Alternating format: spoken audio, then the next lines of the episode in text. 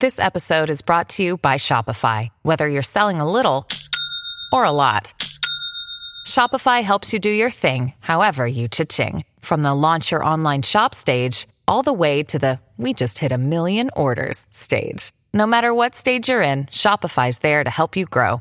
Sign up for a $1 per month trial period at shopify.com slash special offer, all lowercase. That's shopify.com slash special offer. You're a podcast listener, and this is a podcast ad. Reach great listeners like yourself with podcast advertising from Libsyn Ads. Choose from hundreds of top podcasts offering host endorsements, or run a reproduced ad like this one across thousands of shows to reach your target audience with Libsyn Ads. Go to libsynads.com now. That's L I B S Y N ads.com. I don't know if I should tell you my story of how I ended up spending a night in the cell because I got too close to the wall. This is Cold War Conversations. If you're new here, you've come to the right place to listen to first hand Cold War history accounts. Do make sure you follow us in your podcast app or join our emailing list at coldwarconversations.com. Welcome to episode 20 of Cold War Conversations. Today we're talking to Anke Holst, who was born in the GDR during the 1970s in Rostock on the northern coast. Anke has returned to Rostock after many years abroad and now provides tours of GDR sites in the town. Our conversation highlights how different life was in the provinces of the GDR as opposed to Berlin. In a wide ranging, frank, and honest discussion, we talk about her family life with her mother, who's a stalwart party member, Anke's school class role as an agitator, her training in Marxist Leninism, and her weapons training in the Ernst Thälmann Pioneer Organization in Rostock. However, before we start, I'd like to thank our latest iTunes five star reviewer, King Dave82, for his very kind review. Please keep them coming. It really does help to raise the profile of the podcast. If you'd like to make a small monthly contribution to our running costs, head over to coldwarconversations.com and click on the orange Patreon logo. There's loads of extras you can get access to by being a Patreon of the show. That's it for housekeeping. Let's get on with the podcast. So, Anke, thank you very much for coming on uh, Cold War Conversations. Where, where, and when were you uh, born? Can you tell us that? I was born in um, a place called Kühlungsborn, which is a little bit half an hour uh, to the west of Rostock, mm-hmm. uh, near nearest big town, uh, in 1970. So you were a teenager when the uh, the wall opened. Oh yes, and I already lived in Berlin, and that. I mean, we left home pretty early back then. I left home at 17, uh, started studying in Berlin, had to come back for a while, but started my first proper job uh, two months before the wall came down in Berlin. Right. That was fun. Yeah. Okay. Well, we'll get on to that in a moment. Yes. Yeah. Um, so, what what did your parents do? Uh, my parents were both teachers. Uh, well, uh, actually, my father, when I was little, he was still in the army. Uh, and then my parents got divorced when I was about five. Uh, so I grew up with my mom and my sister. Right. Um, yeah, but both both teachers. Okay. Uh, profession. Okay. And and that was quite a respected position in the GDR. Yes. Yeah. Yeah. Definitely. Um, although there was uh, not that much of a class society. I mean, it, it, it was more of a class society than they had aimed for. Uh, they they kind of aimed for complete equality, of course, uh, among all the different professions. But there still was, you know, the kind of doctors and and you know, the kind of more respect for them. And teachers were obviously below that. uh, but my mom was also uh, worked herself up to a vice principal of a school and then to a school inspector as well. Um, so I had a had a very hard yeah problems from people just not liking it. Um, right. Yes, it was. There wasn't much love. From my experience, there really was no love between people. Um, yeah, there there was there was not a lot of feeling of community or anything like that. There was just everybody against everyone. Yeah, so, very strange.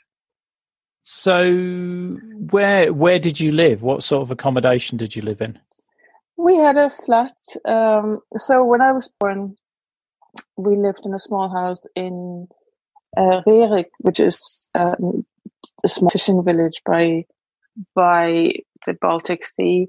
Um, we were um, refugees from uh, what is now Poland. My family had to escape from that. So oh, from we, yeah, the war, and yeah. Uh, so don't mention the war. I know I'm already mentioning it. We're allowed to do that. yeah, yeah, you are. Uh, yes, you know. So so yeah, so that's why we kind of had to live wherever uh, they put us, basically. So so this is where my family on my mother's side ended up, and um, and in '71, my mom moved, uh, or my my family we moved into the, one of these newly built uh, prefab, what I like to call Plattenbau, yeah. Uh, blocks in in Rostock in the northeast. So that was actually one of the first blocks that were built under the new uh, program for you know sort of very very speedy and fast uh, construction of uh, uh, yeah, living uh, uh, what do you call it flats living accommodation or, or flat yes exactly yeah. and yeah. and so yeah so now that now when i'm looking back at it this was actually quite historic you know quite a historical moment but back then obviously you know first of all i was little but everybody else also just experienced it as yeah. Well, this is all right, I guess, but nothing was nothing was ready. Like none of the infrastructure outside was ready. The the uh, sidewalks weren't uh, plastered yet, and and all of that. So yeah. You know, the winters were hard when you couldn't walk anywhere with the pram and stuff. I kind of have memories of, of pictures of that because it was all just brand new, stumped yeah. out of the ground right. in an area where nobody lived before, out of like some swampy area of, of Russia, uh, of Rostock. Yeah. And, um, yeah, but my mom also paid 60 marks per month, I, th- I think, for, a, you know, big enough flat for all of us. So yeah. Uh, what, what were the neighbors like in your uh, Plattenbau? Oh, uh, well, it was, it had five stories, um, and two flats on each side, and there was very, yeah, all the neighbors were very normal. Thank you very much. So it was very important to be very normal and to clean the stairs when it was your turn to clean the stairs. Yeah. And and to have uh like there there was a cleaning schedule that everybody had to stick to and there was just no question of not sticking to it. right. you know? And it was all very considering it was considering that it was one of the most sort of revolutionary states at the time it was it was very uh, normal and and very pedestrian and life was just going on for everybody yeah. i mean by the time i came around in the 70s anyone anyways it was conservative very conservative yeah. Uh, when it comes to when it came to yeah everything, just everybody had to work, and everybody had to have you know get married and have children, and yeah, it was all very very normal. Of course, yeah. divorce was normal as well. So that from that point of view, it was not as conservative as as some states today. Yeah. Uh, yeah. Otherwise, yeah, very very normal. And obviously, with the childcare as well, you from a very young age, you were presumably your your mother was still working, and you were in yes childcare. Yeah. Yes. And uh, interestingly, now my my childcare facility, the building still stands, and I've just been there recently, and there's uh, uh, some sort of uh, social space for uh, new arrivals to Rostock there. So so I sometimes go there and offer my language skills to help. Wow! It's in the exact room where I went to kindergarten for three years. Gosh, that must be that must be weird. Ex- just extremely weird. I'm telling you. Um, but yeah, it's. Uh, I mean, I, I actually went there. I, I, was really like watching my emotions.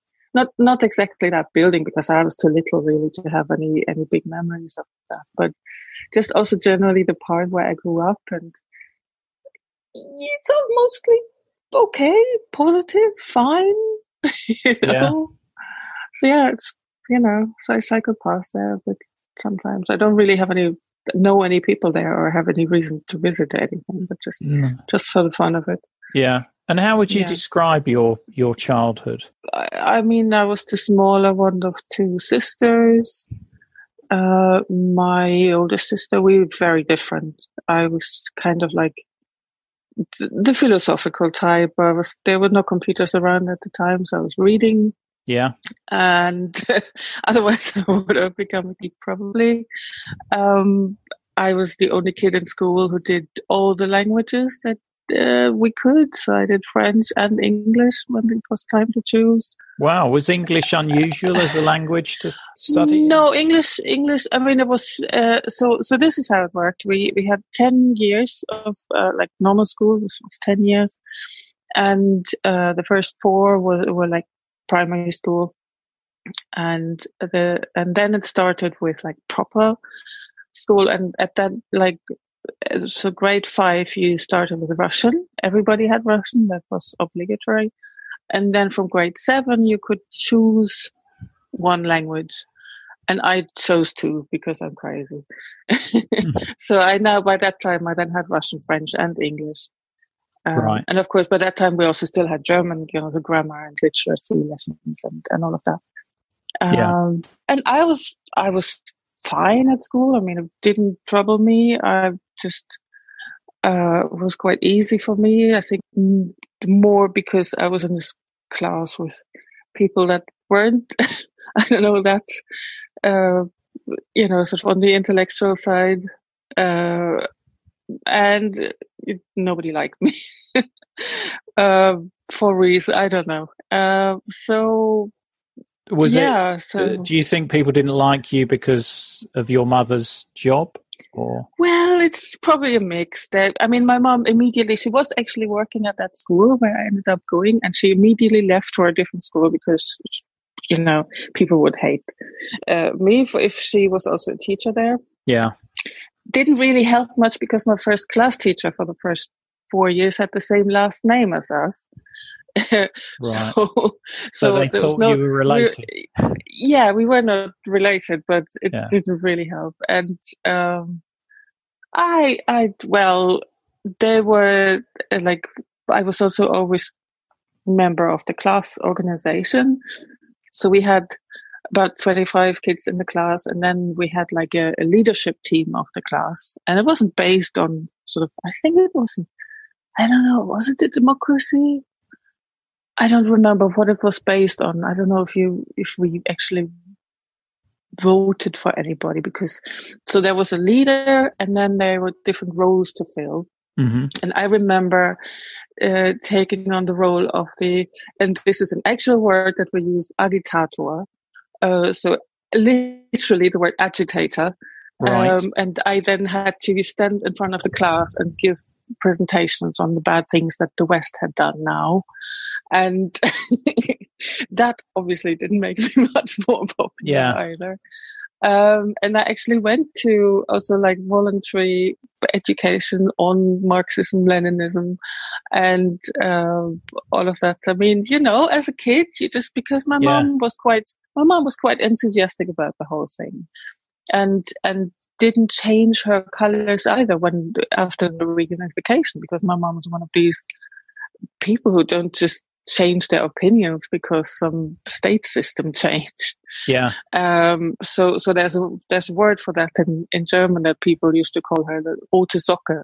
It's like you know somebody is, is a bit a bit on the on on the left side, and in any other society that would be fine. I mean, most of the people I knew in London were a bit on the left. Mm-hmm. You know, but with people where it's normal to immediately change your colors when, you know, the whatever is considered good and normal in a country changes, then that kind of person gets, uh, yeah, a bit yeah. of a bad, bad rap. So I never, I, I, I, I mean, I've already, obviously changed my opinions on things throughout life, but I never really uh, could think badly about about my mom. Uh, yeah, for that. Yeah. And so, was she a member of the party? Of course, as a teacher, you had to be. You couldn't. You couldn't oh, okay. teach without without that. Right. Uh, so so that's why also like things things like my my relatives from the west weren't able to come and see us at home. They had to come to uh, see my grandmother, and then we had to go there to see them.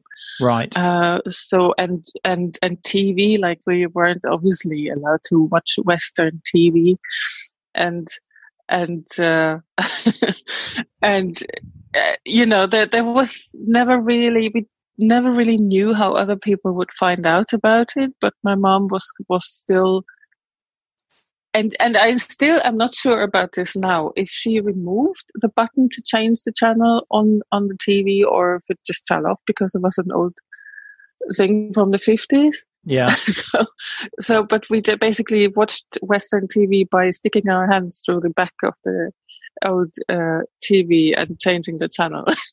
in, wow. on, a, on, a, on, a, on a little wheel in the back. And I still remember that feeling when you hit something and got a little bit of an electric shock there. Yeah. Gosh. Yeah. Fun. Um, but yeah, so we were, it was actually quite strict. So there were times when we just absolutely weren't allowed TV. And I had these uh, series that I loved and really wanted to see them, but the living room was locked and stuff. It was, it was very strict actually. Yeah. Yeah.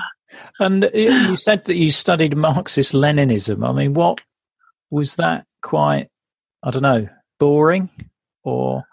I think so. Yeah. Well, the thing is, it's so I don't want to generalize for most people in uh, former East Germany, but we were taught uh, about you know the the system that our state was trying to build. It was still only called trying to build because yeah. we, we knew that we were only building this. So, you know, where it was about people and not about, you know, materialism and, you know, the, the, people owned uh, the means of production and mm-hmm. uh, there was, you know, no private property. And that's why all of this, you know, the basic needs were taken care of for everybody, and and you know, sort of. Uh, but by the time that I came around, none of this was valued by anybody anymore. So it were only really the people that could understand it intellectually, like mom, and had experienced this this kind of enthusiasm and and and idealism of the first you know the 60s and the early 70s of, yeah. of, you know the kind of golden years um, of of people actually actively working on it, wanting to wanting to improve the thing, and those people had those memories, and then, but but everybody else kind of hated it already, and and it was just it was just nobody cared, and I remember just things not working and nobody caring uh, basically. So it was just the worst way of of living for everybody. It was really, and but it wasn't. I don't think it was actually because you know the system itself was that bad. It was just not able to to to to sort of sustain this kind of idealism mm-hmm. uh, of the first decades. And of course, you know, sort of it was all, always these old men holding on to power for too long. Yeah.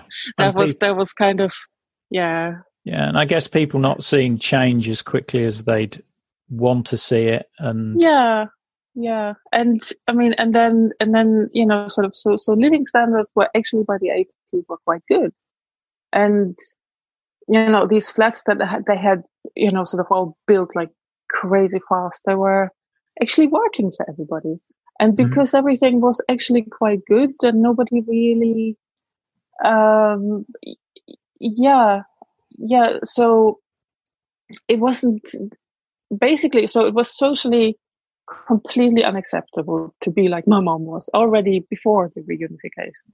So, so it was actually the very this very strange mixture of of it being the official um, feeling to have, but it also being by by by most of society just absolutely divided, but just just just completely despised, right? Yeah. This this kind of idealism for for that that kind of ideology. So mm. I I was I was I was oblivious. I was socially completely oblivious. So I did until much later. I, I didn't pick up on that, that that would make me unpopular or I mean I didn't care. I just did you know. Um, you just I mean, carried I, on. I, yeah, I, I, I kind of carried on. Again, I was, I was, I was, I, I think I kind of inherited that from my mom. This, this kind of idealism that, you know, who cares what other people think? This is what I believe is right. Yeah. right? Uh, so, so I, I educated myself and, and, and yeah, I went to these classes when I had the chance and I just felt, you know, it was a good thing to do. Yeah. And then the funny thing is for most East Germans, then you know, who, who, who kind of threw away that whole system for, for jeans and bananas, basically. Uh, because most of them, I mean, the, you have to realize the majority didn't have hugely political reasons for mm-hmm. trying to get rid of the, you know, East Germany. They just wanted to fashionable jeans and, and, and to eat bananas all the time. So it really wasn't anything more than that. Um, and, and they then had the, had the waking up call when, when, when things actually did turn out the way that it was always described by the people who uh, ex- explained to us what capitalism is. Like. Yeah. Yeah. Yeah. But it was yes, but I mean, just just to just to just to sort of repeat this kind of weird feeling that we were kind of doing what was right according to official dogma, but still it was uh, already uh, just absolutely the wrong the wrong way to be according to you know what was socially acceptable. And that was just the strangest experience. Yes. Yeah. And what what was it like being in the young pioneers? What did you have to do there? Everybody was in there. We, we were mostly just doing fun things like uh it's like a scout mm-hmm. uh, so we went on manu- maneuvers in the forest and learned uh, first aid and shooting. I was quite good at shooting. Um, so you had gu- you had weapons guns, guns. Yeah, wow. yeah, but you know, air guns. I mean, you know, you shoot at, at the target, so you know, nothing dangerous. So it wasn't. Oh right, okay, okay. Well, it's still no, pretty dangerous. No. You can still do a bit of harm with an air gun. Yeah, but you know, we were well trained. yeah. Yeah, no, but like, you know, yeah, it was it was it was survival skills, first aid skills. We did some ex ecstasy and you know, this this kind of when you parade around on the Yeah, yeah. On on the school grounds and learn military uh, orders and stuff. Right. Uh there was a bit of that. And um yeah, and this this kind of class organization that was actually part of the not not not of the school but of the pioneers. But because you know ninety nine percent of the people were in there, yeah, uh, it it didn't really matter to us what was part of school and what was part of being in the pioneers. It was all we had our. Um, I don't know if you've heard of that. Um, was it every morning in school? uh, I just remember being in the in the schoolyard and having this appels, which is like everybody standing up and marching and and and standing in order and uh, and the the principal giving kind of speech and then a flag being raised. Right. And I don't know how how how often we did that, but no, not every morning. Weird, but then you know schools have their assemblies, and that's not weird. Yeah, yeah, yeah, yeah. Yeah, yeah. know, training was- them to fire air uh, weapons, though, is uh, perhaps not the uh, Yeah, the, yes. the usual. But uh, Yeah, but but people people go to go to shooting clubs. and, yeah, yeah, you know. yeah. It was more like good, tr- yeah, I was great. I was I was actually shot then. Yeah, I was I I, mean, I had never practiced, and that was the best of the, my year or something something ridiculous like that. So you were the chief agitator and the best shot. Well, only the agitator for my class. Oh, so okay. that's not that's not any kind of big Yeah, uh, position there. But but this the my my shooting results actually got a bit of attention. yeah. The, the presentations you did to your class. Uh, so you mentioned one about you know that about you know how terrible the West was and the dangers of of that. Are there are there any that sort Oh, of they, that's they all were that. that that was the because- constant theme? Well, yeah, that was the obviously because that's that was, uh, yeah, that was the the big thing that we fought all the time. I mean, Yeah. we were under a constant trade embargo, which means you know that we had to somehow build cars like the Trabant that was made out of paper and and and low grade cotton from the Yeah, from the Soviet Union, and you know. Um, and there was, I mean, it was the Cold War, you know, yeah, yeah, yeah. uh, and, and we were made to feel that all the time. And um, it was, you know, this. Have you seen this um, schematic of where the Western TV stations were broadcast into East Germany? kn- I know that you couldn't pick up the signal in Dresden. Yeah, but that was only a small valley. So everywhere else, it was they were strategically placed, so you could pick them up in the most of the rest of the area of East Yeah. Germany. Right. And and and uh, and it was a constant assault, and it was basically you know because we couldn't travel, we couldn't see the reality, so it was constantly making us uh, sort of think that we knew the reality, but but it was it was it was a, a, a kind of beautified reality that was actually created for us. It wasn't for there, you know. Yeah. It, it was very very clearly created uh, uh, to to make us think that what we had wasn't good enough. Yeah. everything. So what what did you do during your spare time when you weren't at school? books. I was uh, so we were all. It was it was a bit Russian in the sense that we had we all had to do sports. hmm and was there was this very um, active attempt always to find the most uh, talented kids in everything so that you know because sports obviously was a very important way of presenting ourselves on the world stage and um, so i was doing speed skating uh, and uh, what else was i doing i think that was the only sport i was made to do because I wasn't very good. And uh, and the other thing I was made to do is learn guitar, and I hated both. uh, and obviously, yeah, reading, reading, reading, reading, yeah. and then um, You're a podcast listener, and this is a podcast ad. Reach great listeners like yourself with podcast advertising from Libsyn Ads. Choose from hundreds of top podcasts offering host endorsements, or run a reproduced ad like this one across thousands of shows to reach your target audience with Libsyn Ads. Go to libsynads.com now. That's L I B S Y N ads.com. and then at, I think we were thirteen or fourteen or something like that, and then we started uh, dance classes that was organized by school. We, but we danced with people from different schools, so hmm it was all chosen by height and because I was quite tall, um, I got a dance partner that you know even taller than me, and that was great. I loved that, Right. and yeah, ballroom, like you know, again this kind of weird East Germany, but also really conservative. Thing, Yeah. ballroom ballroom dancing. This was Yeah. standard thing. Everybody, every every class in in the entire town would do these uh, Mm. ballroom classes, and uh, we had a ball in the end, and uh, danced beautifully, and it was that I really really loved. Um, Mm. Just sad I'd never really continued with that. But it was again, it was one of those things. You either did judo, or I mean judo, or you did the handball, or you did the speed skating. But you know the the idea to continue with with uh, ballroom or anything like that that just yeah. wasn't given. Yeah. Did so, you did you have any? I mean, you, you said that you were unpopular, but did you have any friends at school? Yeah, but not really any that were actually good for me. I don't know. I was, uh, I, I was actually bullied quite a lot.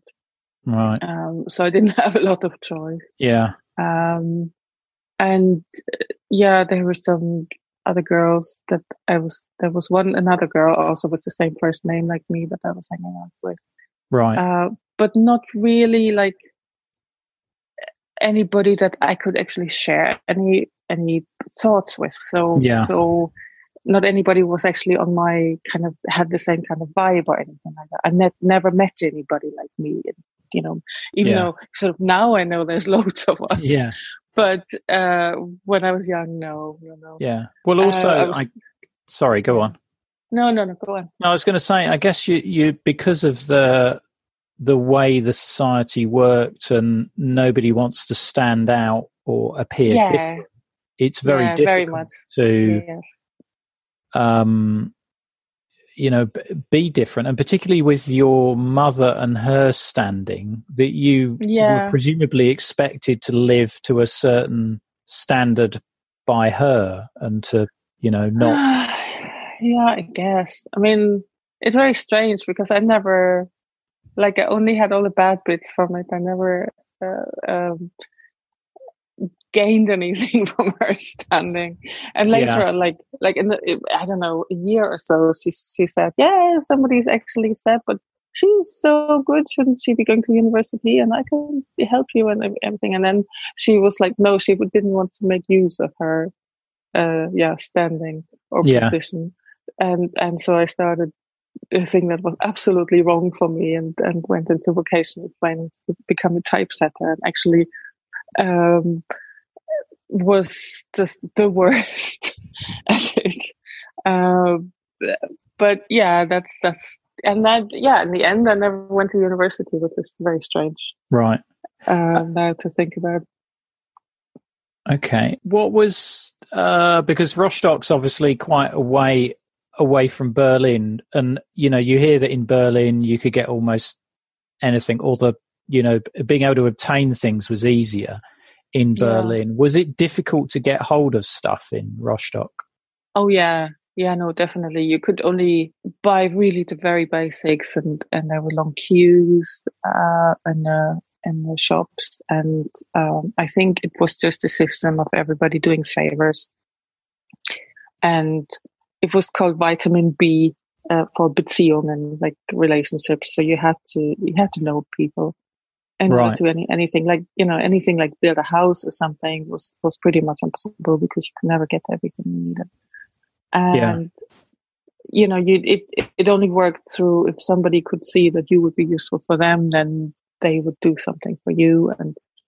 Um, yeah, and people had all their different little allotments where they grew fruits and um, preserved everything for the winter and stuff. So yeah, it did.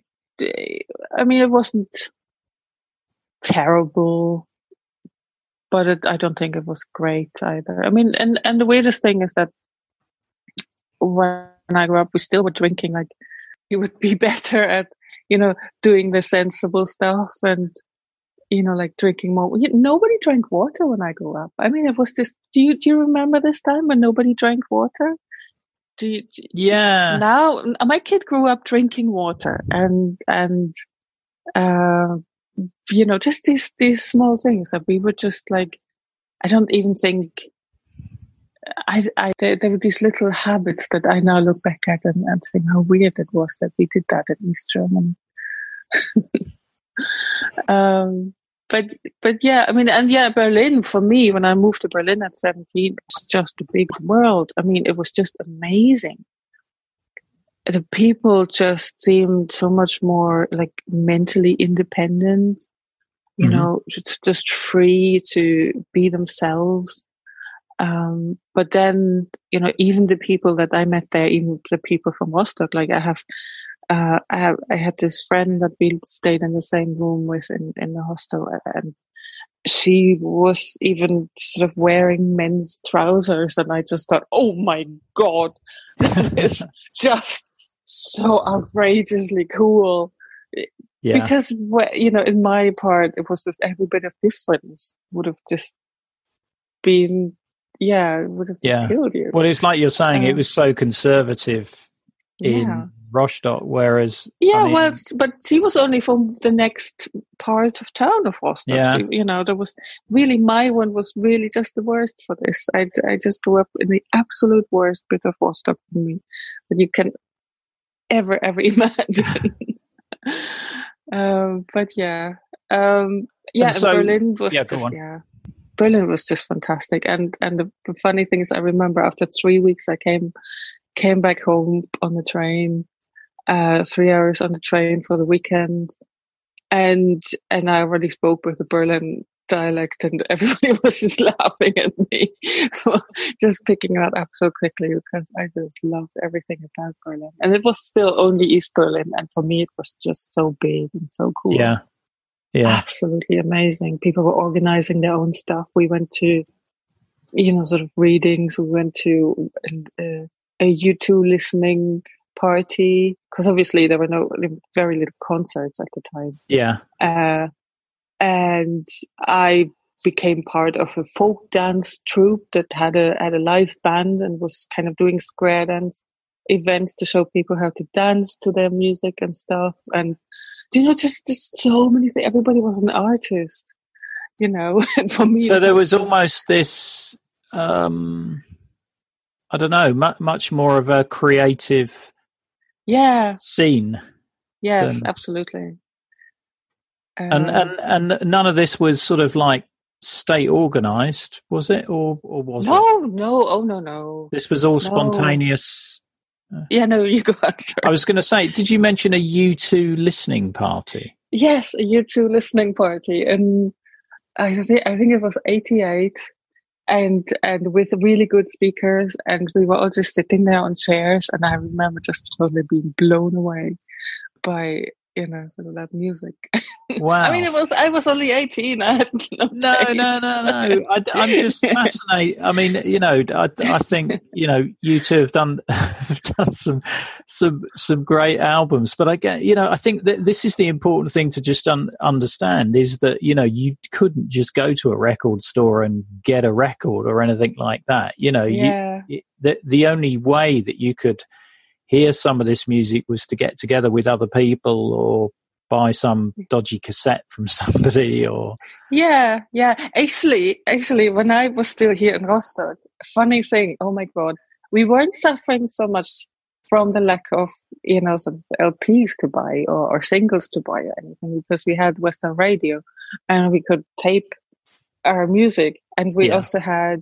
Actually, there was something on our own youth radio station where they were playing uh, I think two different albums, whole albums at some point during the day. So you could arrange to be at home like from three to four or something. yeah And every day it would be something else. And they were all amazing. Like, I like, did I ever get, I think I definitely had a Nik Kershaw album then. And I love Nik Kershaw. Oh my God. he had great Seriously. hair. I remember. Oh no, but the, he he was really. I think he was actually he still is really talented. It's just he really good musician. Anyways, uh, but yeah, so just like popular idol, just playing over the radio, so you could be there and set to record, and you had your your your cassettes with with you know all these cool albums. Yeah. So I don't know. I don't know about the legality of that, but Yeah. they just did that.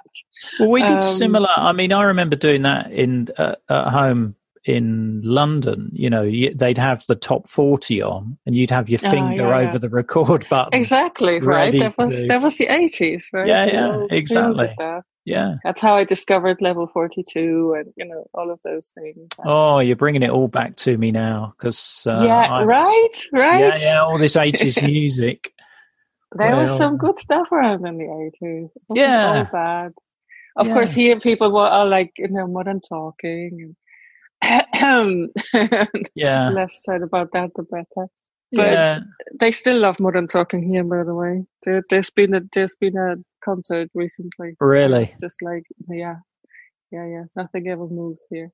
Oh, Um, um, yeah, but the, the the worst thing, worse than than the lack of, of LPs, was the lack of like Bravo. And oh, you don't know Bravo. Bravo is like the forerunner of the teenage magazine with all the pictures and posters of your Yeah. stars yeah. right that we couldn't get and and and there were like some clever entrepreneurs in my class that just took photographs and sold them of you know these photographs and posters and stuff and oh my god i spent so much money on those things I bet those. I bet those people went far when the wall came down. Eh?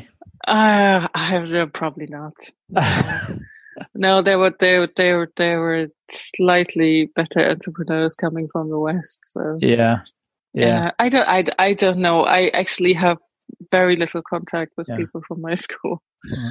So- Um, So Bravo was a magazine produced in East Germany, was it? no, that was West Germany. Oh, it's a, produced in the very, West, but, very much West Germany. but yes. people sort of smuggled in copies. and I've, I very, I don't know if I ever saw a proper copy. It's Right. really all these different Yeah. photographs of photographs of bad photographs. Yeah.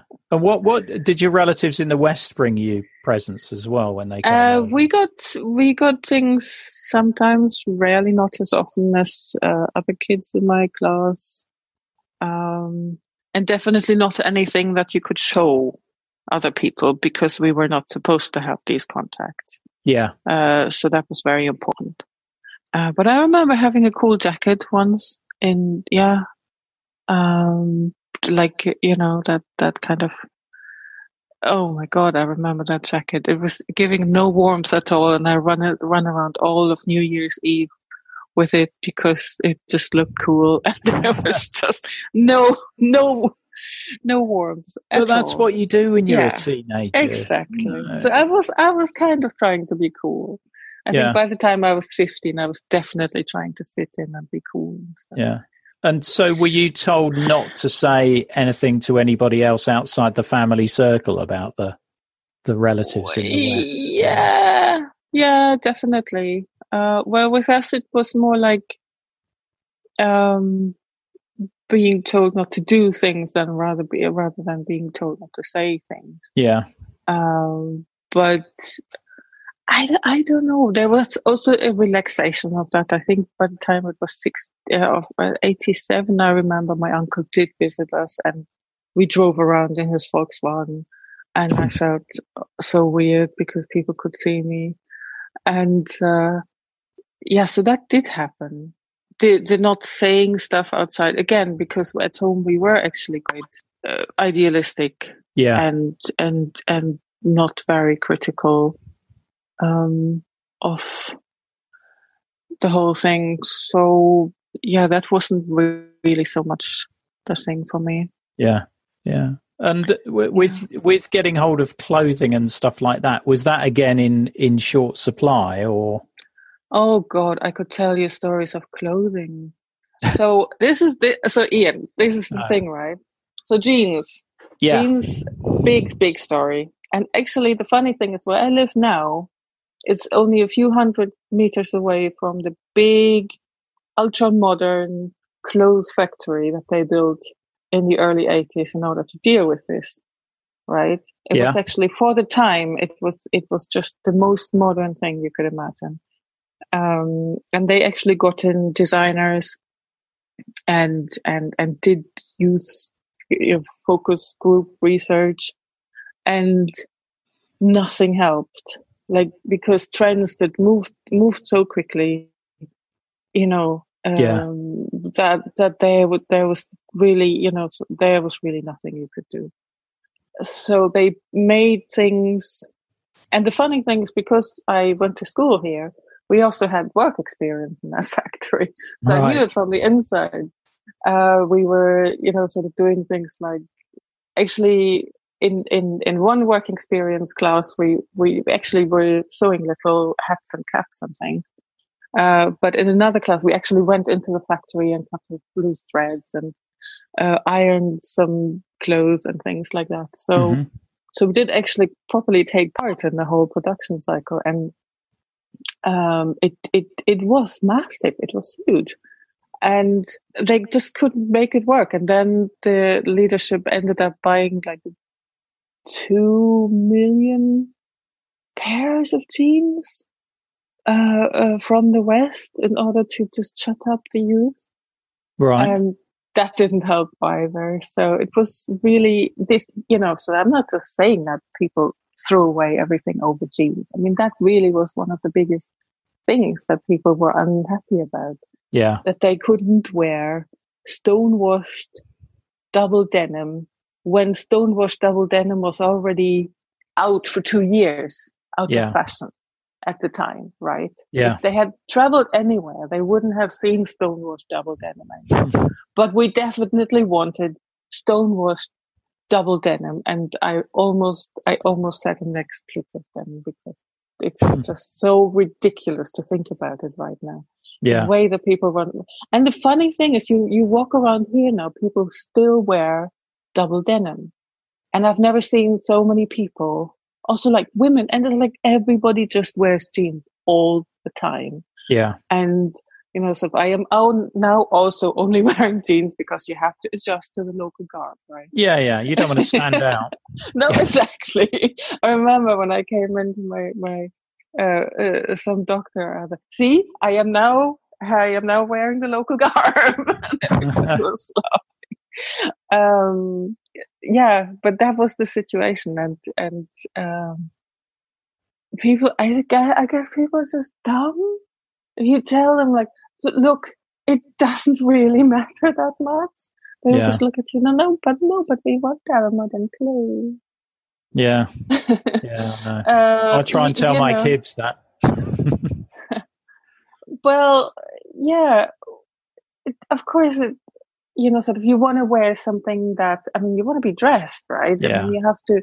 If it was really that bad, that that that you know, sort of it was terrible nylon, uh, or or or the fabric that they invented actually Dederon. Uh, it was. It was, is that an really, East? Is that a special yes, East? it was. It was, was, a special. What was it called? It was called Dederon, which is the right. kind of nylon where it's, it's plastic. Um, because obviously natural fabrics were uh, difficult and expensive to get. Yeah. Um, so, so, but you know, we had brains, so we could invent things. Um, but Dederon, yeah, so it's DDR, Dederon is actually the, the name of the country. Brilliant. And the fact it is rather, isn't it? Yeah, yeah. Um, so, so yeah, if it was all just little flowery Dederon dresses that they wanted you to wear, sure, I would be, you know, the first one to wear. but we did have clothes and I did come up with things that we might like, and just, everybody just thought it was terribly uncool, and yeah. it wasn't it wasn't working, and then no. rebelled, rebelled against it. Yeah. Anyway, okay. Kind of weird. yeah. Well, people are different, aren't they? I think that's the yeah. that's the thing. so you you didn't go to university. Did you want to go to university, or you decided you wanted oh, to do no. something vocational? Mm, yeah, well, um, I mean, obviously, school wasn't great for me. Yeah. Um, so I looked at the kids on the in the schoolyard of the. I would have had to go to school for another two years, obviously, to do my Abitur, which is called here. They like mm-hmm. A levels or something. Yeah. In order to go to university later, and I was just like, nope. But if anybody had actually taken time to explain to me, you know, so I probably would have listened. But I don't know. Nobody ever talked to each other that was another thing. I, nobody ever sat down with me and and talked me through anything. I I don't remember that happening until I actually went to Berlin. Again, yeah. that was the thing that people actually talked to each other, and that was so new to me. And I remember it was actually quite an emotional experience when I had that for the 1st mm-hmm. time. People actually listening to me and taking me serious and you know, um, yeah, it was just, I decided to do the vocational training. Yeah. Because I was tired of school and I thought Yeah. it would always, always be like the school I had experience. But of course, at the, as, uh, you know, by the time you grow older, it gets better. Yeah. You know, Yeah. so, And so you you go to Berlin and your job is a typesetter. Yes, yeah, we did. Um, that was a two-year vocational training. My specialization was actually proofreading, but because everybody was sort of shoehorned into the same programs and the same, uh, but in the first year, we actually spent most days actually spent standing eight hours uh, by a old type setting case and actually putting letters together Yeah. uh, uh, out of metal. Yeah, Yeah, Because- yeah, yeah. Because you have to learn it, even though it's not technically anymore in use, but you have to have this basic uh, education so that you can understand what typography is all about. And that was absolutely crazy. I mean, Yeah. that is just such a hard, hard, hard job. Um, for ki- for a kid that's 17, 18. I mean, I was I was really struggling. Yeah. And uh, not cool. And then the second year, I had to come back to Rostock and work in a little cubbyhole with five grown-up women that all find their their husbands and cars and houses the most interesting thing. And I was like, no. oh gosh. Um, I just wanted to go back to Berlin. I just Yeah. said Ro- Rostock was the last little provincial hole, and none of these people have any idea what's really going on in the world. Yeah. Whereas, like, you know, everybody who's 18 is like that, I think. And then, yeah, and then in, um, then it was 89, and by 89, I had a flat and a job in Berlin, and yeah, Right. So in, when when you were in '89, you had another job as a typesetter, or was that a different job you were working? That was no, that was at the end of my well, when I when I had finished my education, I got a job at Berliner Zeitung, which is now I think it's still around, yeah. uh, one of the newspapers. And I actually the first thing that I had to do because they didn't train us for any of the new uh, technologies, I, I had just had to go into more training. Yeah. So we were still we were in the first two months we were still in training and at the time it was basically the, the technology for newspapers was um, journalists would by the by that time they would already um, hand in uh, their content in uh, typed up but it had to be retyped so it would work with the uh, typesetting technology that they Right. had back then so Right. so that would have been my job but i had to learn how to do that first Yeah. And were you conscious of any change going on? Oh, absolutely. Oh, Yeah. yeah. Oh, yeah. That had already started when I when I had come to Berlin and people started to go to the. Uh, it was called the Umweltbibliothek, so like the um, the environmental library, but it was everybody knew there was this underground uh, thing of uh, you know where, where where people would assemble and and plan protests and stuff like that and I think that was the first time I I, I kind of consciously went, okay, yeah, this thing is really going to end soon, isn't it? Right. And when was that? That was in '89, was it? It was eighty seven. 87. Oh, okay. Yeah. Oh, yeah. Berlin was already, but it was still.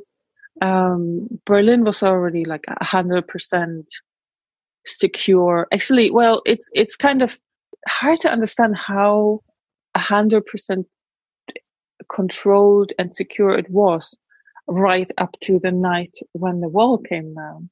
And I don't know if I should tell you my story of how I ended up spending a night in the cell because I got too close to the wall. I think you should absolutely share that with. Would that be any of any interest to your listeners? I think so.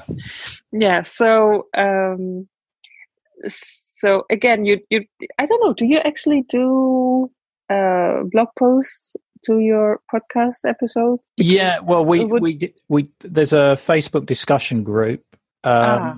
where there's a load of people on there, and we discuss various topics on there.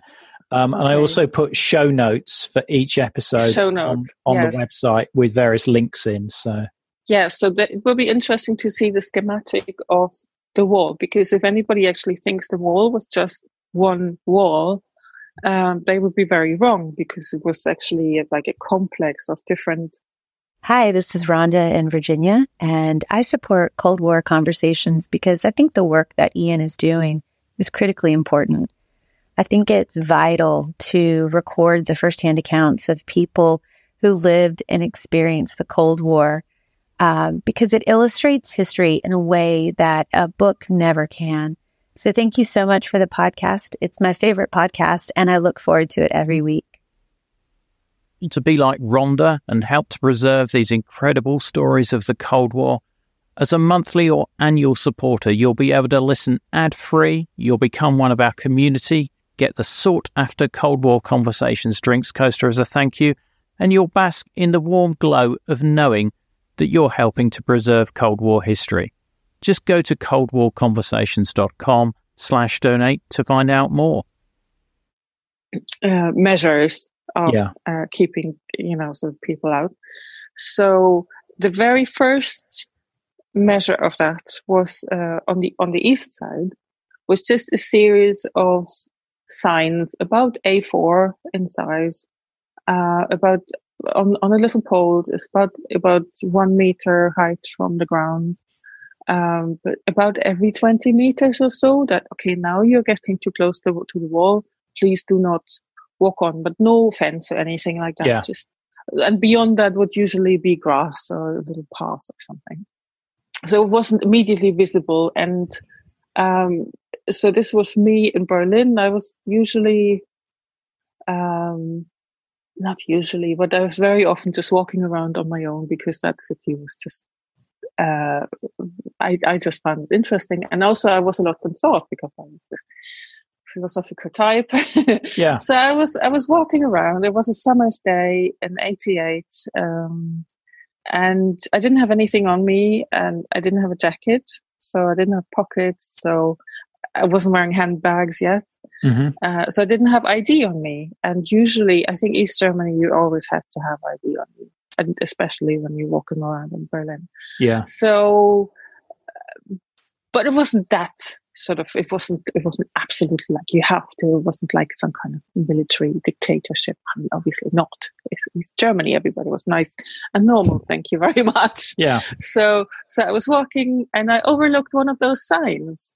And so I was walking just down a, a, a grassy path. Uh, and there were two burly guys coming up to the left and right of me and uh, grabbed me by the arms and asked for my ID. Right. So these were plainclothes Stasi, I presume. Plain clothes, yeah, exactly. Yeah. And uh, it must it doesn't have to be Stasi. Actually, could just have been uh, border officers. Okay. um, uh, uh, uh, border guards. And so I didn't have ID on me. So I got taken to their HQ and uh, to their station and put in a cell. And that's how I spent a night in a cell. I spent, uh, and, and the thing is, I don't remember being panicked. I just, I think, I think the feeling was just of, you know, sort of having not enough agency to, to panic, if you see what I mean, right? Panicking would have already gotten you into more trouble than you already were.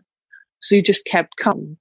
Um, and, and I just asked for a little piece of paper. So I was just writing lots of, I don't remember writing. I think I read, I wrote to some boyfriend I had at the time or something, but, uh, I had to leave that piece of paper behind Yeah. when so the next morning somebody from my student accommodation came and confirmed my identity and then i got to go home with them and it was all a big scandal in my student hostel and Wow. That is the last thing i remember of it Yeah. it was very Yeah. very strange for an I mean- experience like that yeah Yeah, I'm I'm i- in, surprised that you were, you know, relatively calm about it. I mean, did you did they say that you were going to get released the next day, or did you not know? that- No, they didn't say much at all. I, I mean, the thing is, I don't know where I was emotionally, anyways. Um, but there, there, there's, uh, there's not much I felt anything about at the time, if that makes any sense. Mm-hmm. I think I was very much, I mean, if I grew up now, I would be very much considered on the some, some sort of autistic spectrum. Um, so, I mean, that served me well in a situation like that because I yeah. just, uh, yeah, sure, I will just sit in my cell and write something to myself. Uh, not a problem, sure. Um, yeah, I don't, I don't remember a, lots of feelings yeah. about well, I, I, much things. I take my hat off to your coolness in uh, such a situation. oh gosh, I wish I could have, could have considered myself cool back then. That well, would have been so nice. I think that's pretty, that's pretty good. Um, presumably, your mum got to hear about this, did she? I don't remember that. I have no idea if anybody actually. I, I have. No, I don't think we had talked about. Um, I can um, imagine why you didn't talk about it. To be honest, but well, I I don't. I didn't feel guilty about it. Yeah. It, I don't. I didn't feel that it was my mistake.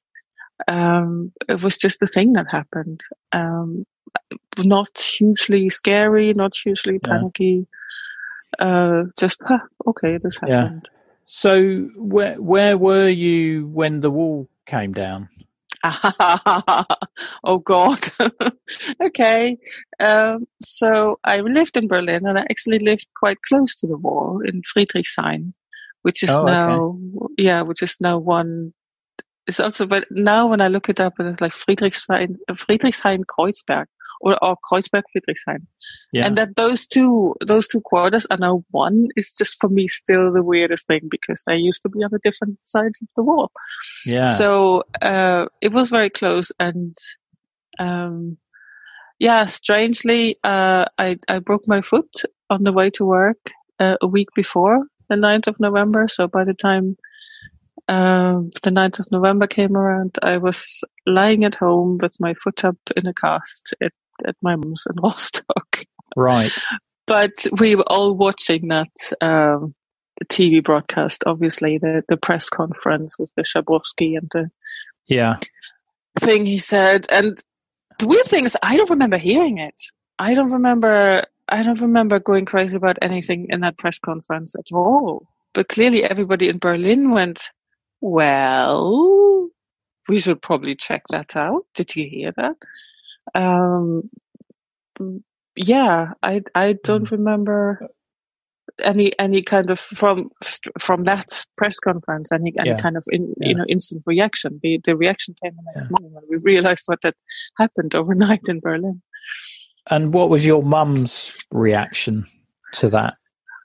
Oh gosh, I don't remember guess I must have been pretty selfish because I just I just want to get better. I wanted to yeah. get better and then and go back and then Berlin. go visit. uh, yeah, yeah, and then and I walk around West Berlin.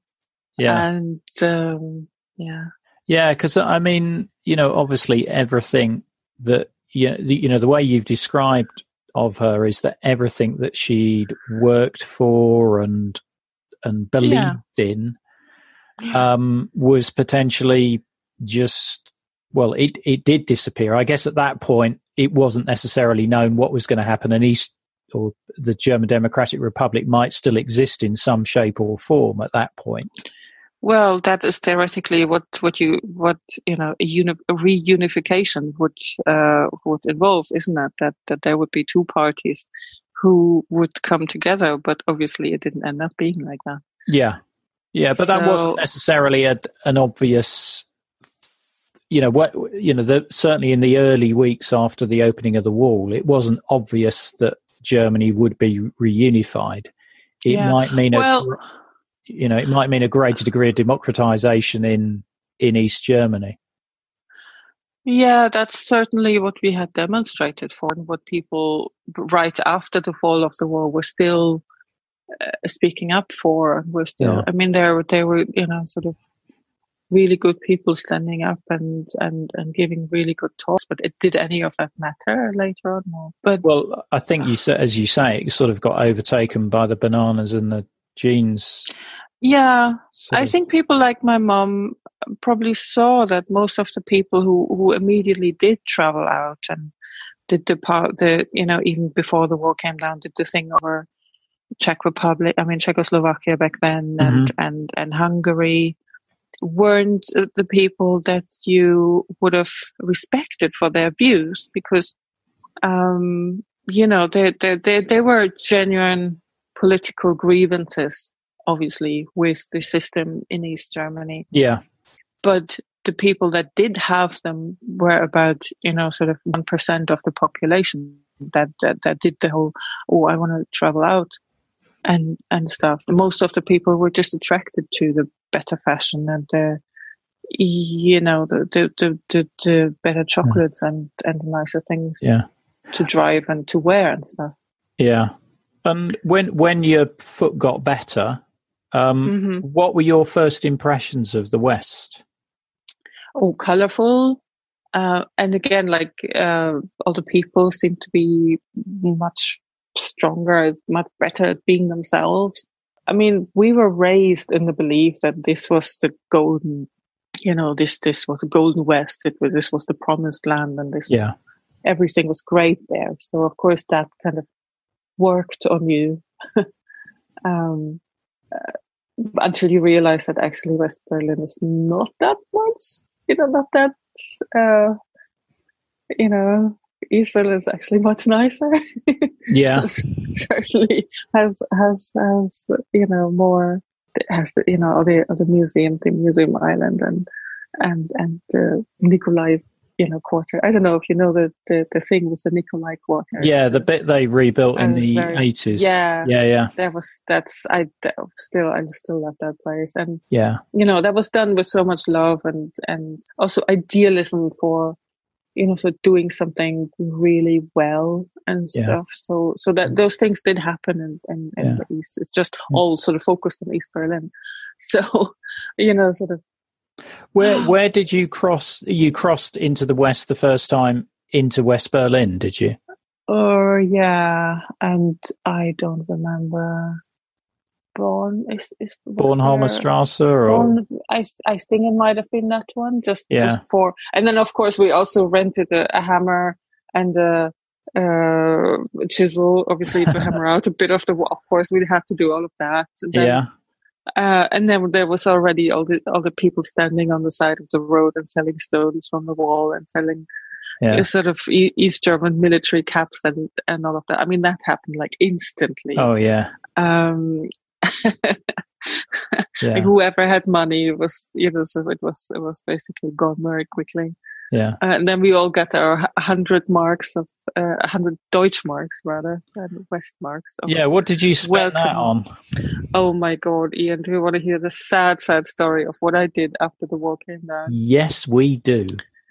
oh my god so so so here's the thing right religion in east germany uh was very much uh, just just just the only official religion that you were officially able to go to places meet people that followed it and and read and read scriptures about was the uh, protestant lutheran church Yeah.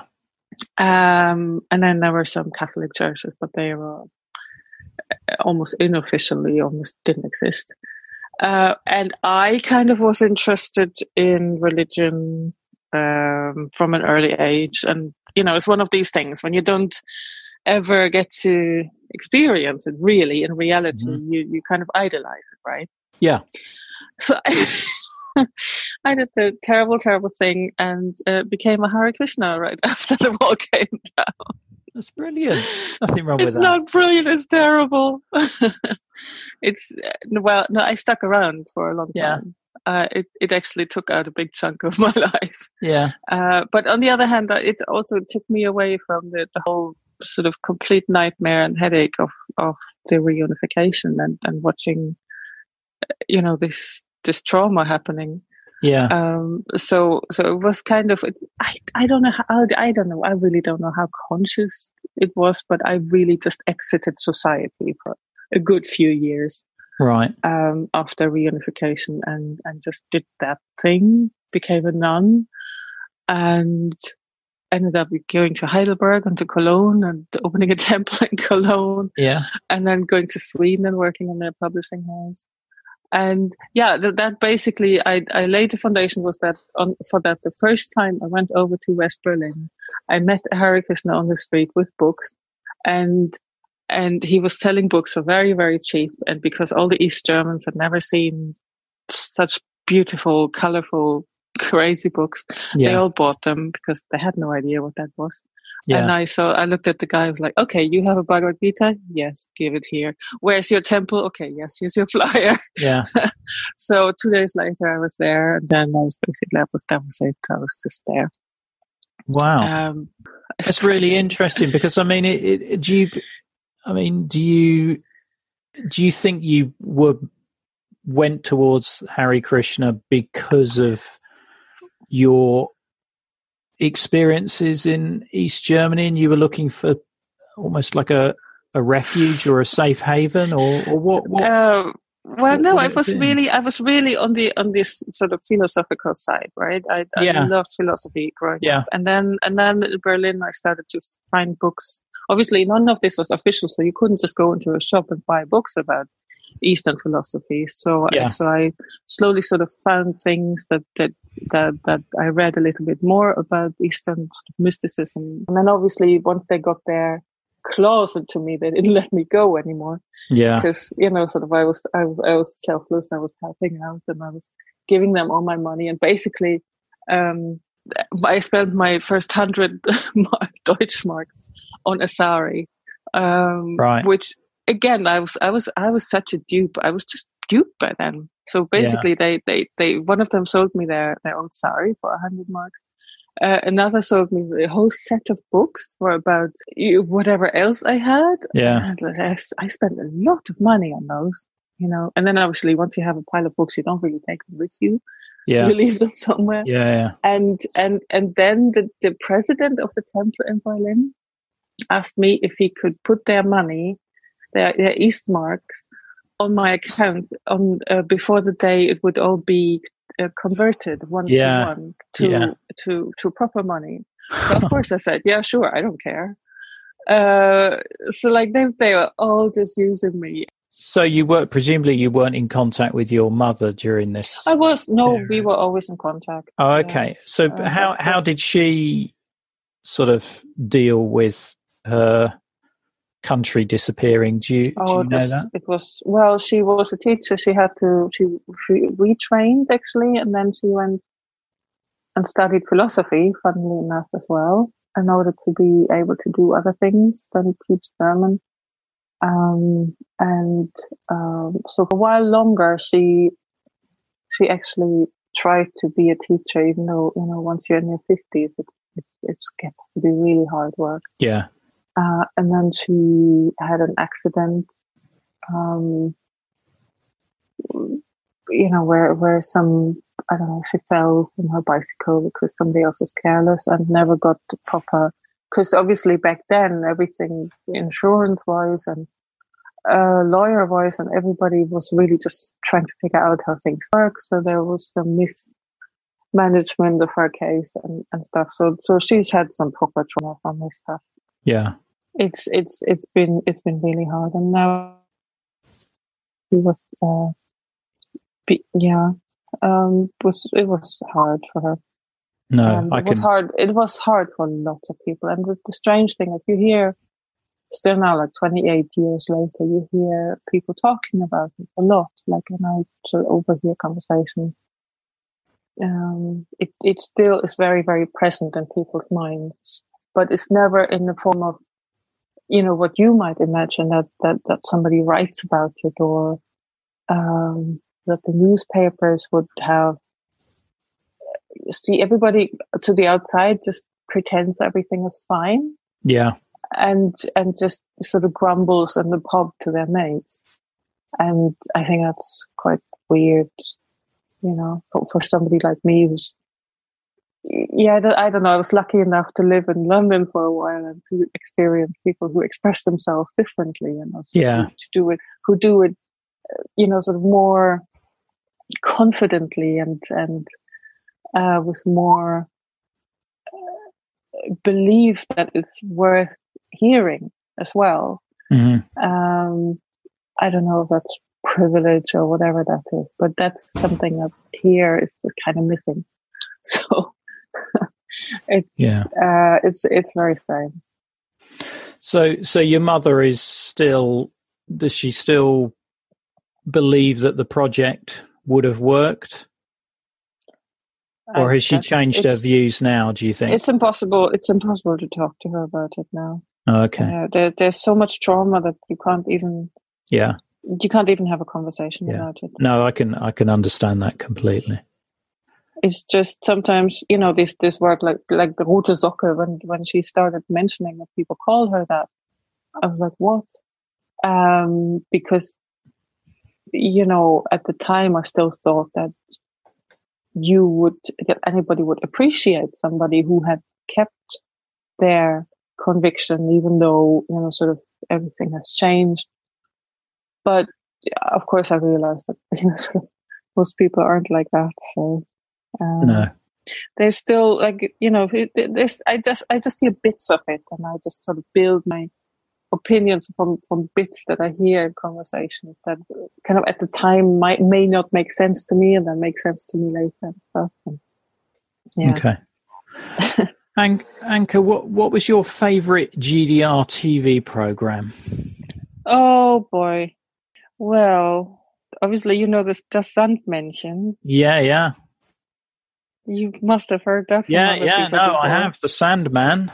yes Yeah, lovely just lovely with the stop motion animations that Yeah. were really well done and it's probably ahead of so its well time. designed.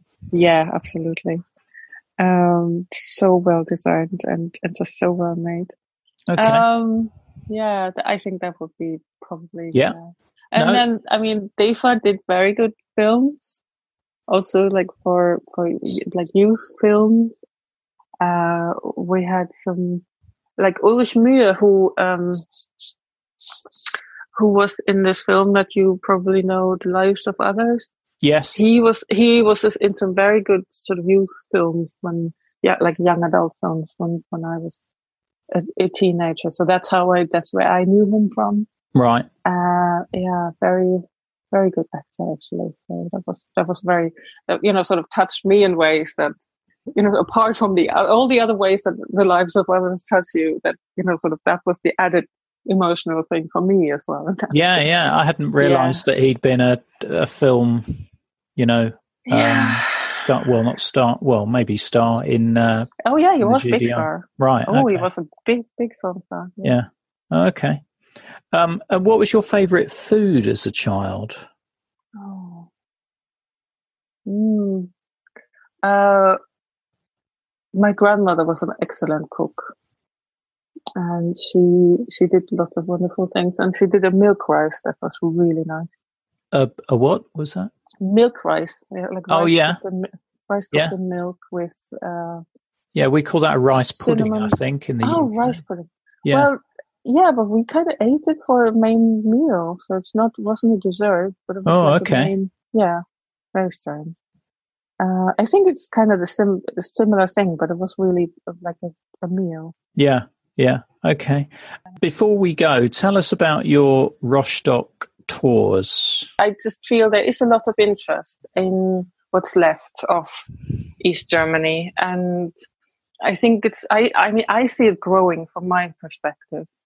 Uh, like the longer it's been gone, the the, the more interest there is, and obviously culture has disappeared, but you know the buildings and you know the architecture and the public art that that stuff will stick around for a while longer. And while it's still here, and while I'm in the provincial GDR, a former GDR, Mhm. um, and actually living in one of those buildings, you know, I I just think there's enough interest for me to offer actual tours with a bit of you know prefab housing with Ulrich Müther buildings that are you know these amazing shell sort of tension uh, buildings that we have a lot of on on the Baltic Sea side Yeah.